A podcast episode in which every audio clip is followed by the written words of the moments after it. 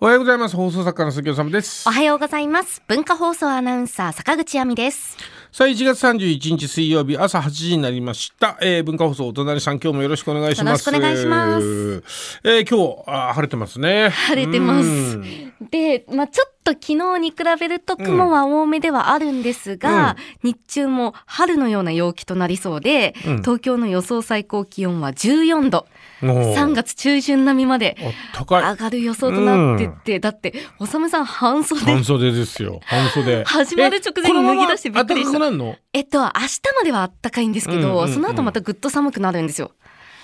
今さ、コロナまたすごいよね。コロナもですし、インフルエンザもね。結構コロナインフルエンザで、あのー学年閉鎖してる学校とかあとね僕の周りでもまたコロナって喉が痛いんでしょ結構。あ、そうなうんですか。ん結構かかっててうわーってやっぱ思いますねなんか油断しちゃいけないなっていうね。そうですね。空気も乾燥してますのでうん、特に体調管理とかもね、ご注意いただきたいと思います。本当ですね僕今舞台芸人交換日記っていうね舞台の稽古してるんでだからやっぱさすがに久々にヒヤッとしますね。ああ、そうか。まあ、ん舞台ってね。これでねってなくなっちゃっったらとかって思うとんですけども、えーそんな中今日今日の一枚であのーちょっと出したんですけど、えー僕の知り合いで福島から東京に来てる人が日本酒のペアリングのお店やってるんですよ。うん。で要はそのいろんな日本酒と合う料理を福島の食材でなるべく作った料理をペアリングして、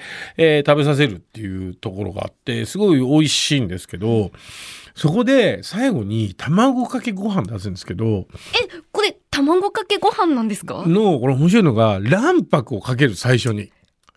卵白をわーってこのなんていうの泡にしてメレンゲにしてそれをまずかけてそこに醤油じゃないですよ塩をかけて。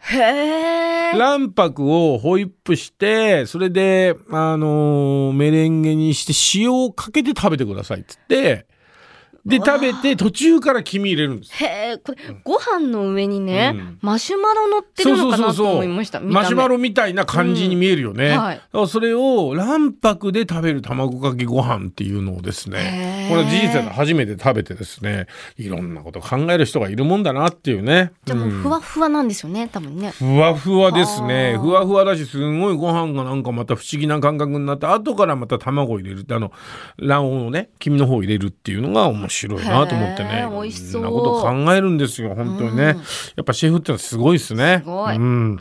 えーさあ私ちょっといろいろなんか何かと自分の作ったものが、えー、世話しなくいろいろ世に出てるんですけども、はい。えー離婚しない男ってドラマね、先週も話しましたけど、うん、あれが放送が始まって、えーっと1話が、えー、TVer とか、はいえー見逃し配信ってやつで結構記録になりまして420万とかね。すごいことになってるんですよね。ビバンビバンを抜きまして、もうサイレントまで。でもうちょっとみたいな感じでしたね。うん、惜しかったですね。全然サイレントとビバンと違うんですけどね。確かに。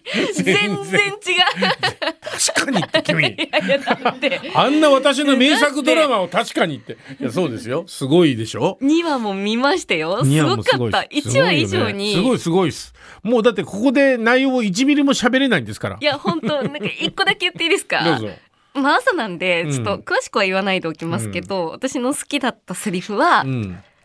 big or small。ああ、いいですね。はいあれはいいですよね。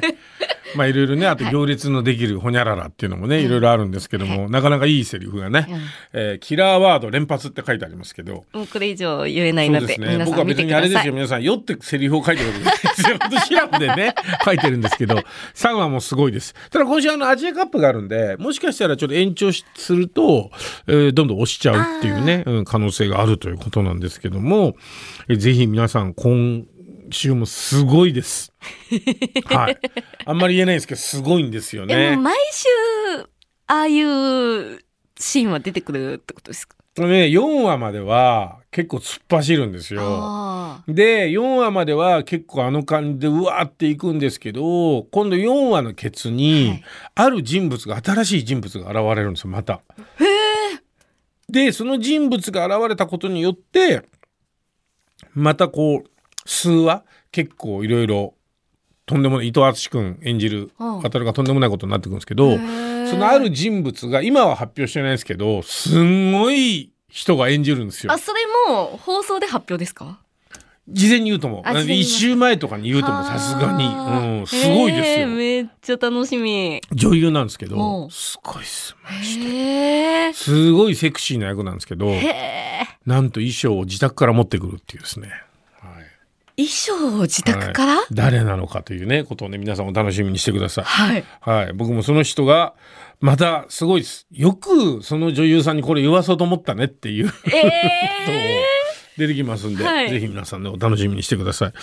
えーそして私あの仕事の辞め方っていう本がですね、えー、現当社で出て結構調子よくてですね、この間あのアマゾンの総合ランキングで5位まで行きまして、ううん、で今も結構調子いいんですけどあのお店の方でですねなんかあんまりこう品切れになってるそうそう、売り切れれてるって話結構聞きますよ。そうなんですよ。ね、結構難しいんですよ。あの、本って初版っていうのがあるんですけど、初版何千部みたいのがあって、で、その初版を売り切れないと基本赤字になるんですよ。あうん、だからその初版っていうものに対して部数に対して最終的に社長が決めるとこ多いらしいですけどすごいビビるわけ。あ。うん。うん、だからその、ね、今しかも本が売れない時代だから初版をいくつするかっていうことに対してみんなビビるんですけど僕のだと8,000部だったんですね。はい。8,000部で編集部の箕輪はもっと倍だって言ってたんだけど、うんやっぱりいろんなことを考えて8,000部だって言ってで今度品切れになるでしょ、はい。で品切れになって増刷ってやつですね。あだからその本屋さんに次が行き当たるまでにもうなんかその炎が消えてしまう場合もあったりとかするからあこの初版っていうのがこの本屋さんにとってはかなりの命っていう感じなんですけどね。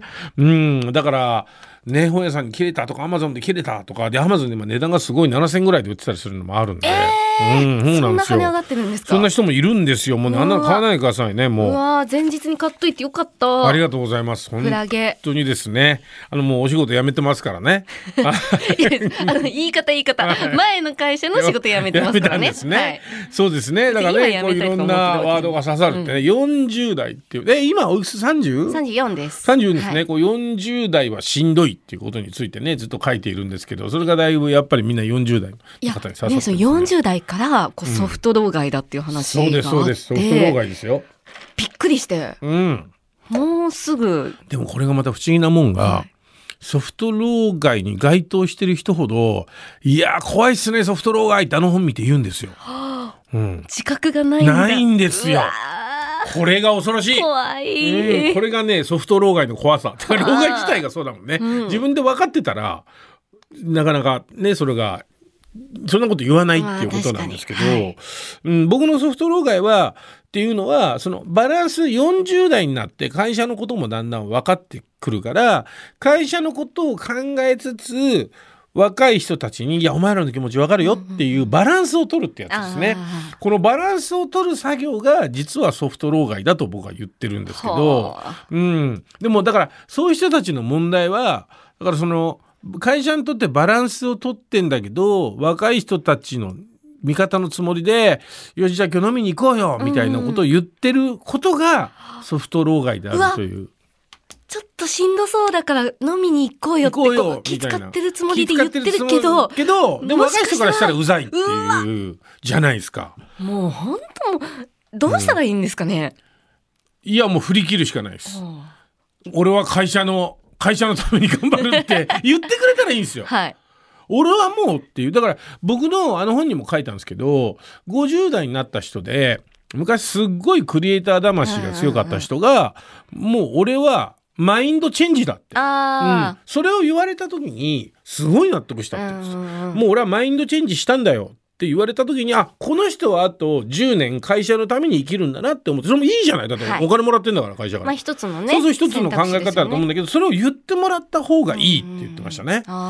そう言わないで、ういやいや俺はさって言ってなんか言い訳しながら、はい。会社の気持ちもわかるけど俺も会社に腹立つことあるよとかってはい言ってんのは一番良くないんじゃないかなと俺は思います。うん。うん。みたいなことがいっぱい書いてますので。書いてんですよ、はい。本当に。ね。でね俺がねあのその本でもそうなんですけど最近ねだからそういう会社の出世でねいいんだけどって出世争いに欲が出過ぎた人が最終的に負けるとあのマラソンを始めるって俺が 書いてんだけど。はい書いてんだけど、うん。その人のこと言ってるわけじゃないんですよ。はい。俺はその人のことを言ってるわけじゃないのに、そのある人がお世話になった人がいて、その人が会社辞め方面白かったよ、つって、俺もマラソン始めたけどねって書いてあって、いやいや、その人の、あなたのことを言ってるんじゃないよって言って。まあでも一般的に見て本当多いというか、うん。おさんも本の中で書いてましたけど、うん。結局そこからもう周りとの戦いに疲れた人が、マラソンという自分との戦いに向かっていで、くっていう。俺がちょっと一個毒を吐いてしまったのが、はい。マラソンを始めた記録をフェイスブックに載せるっていうことを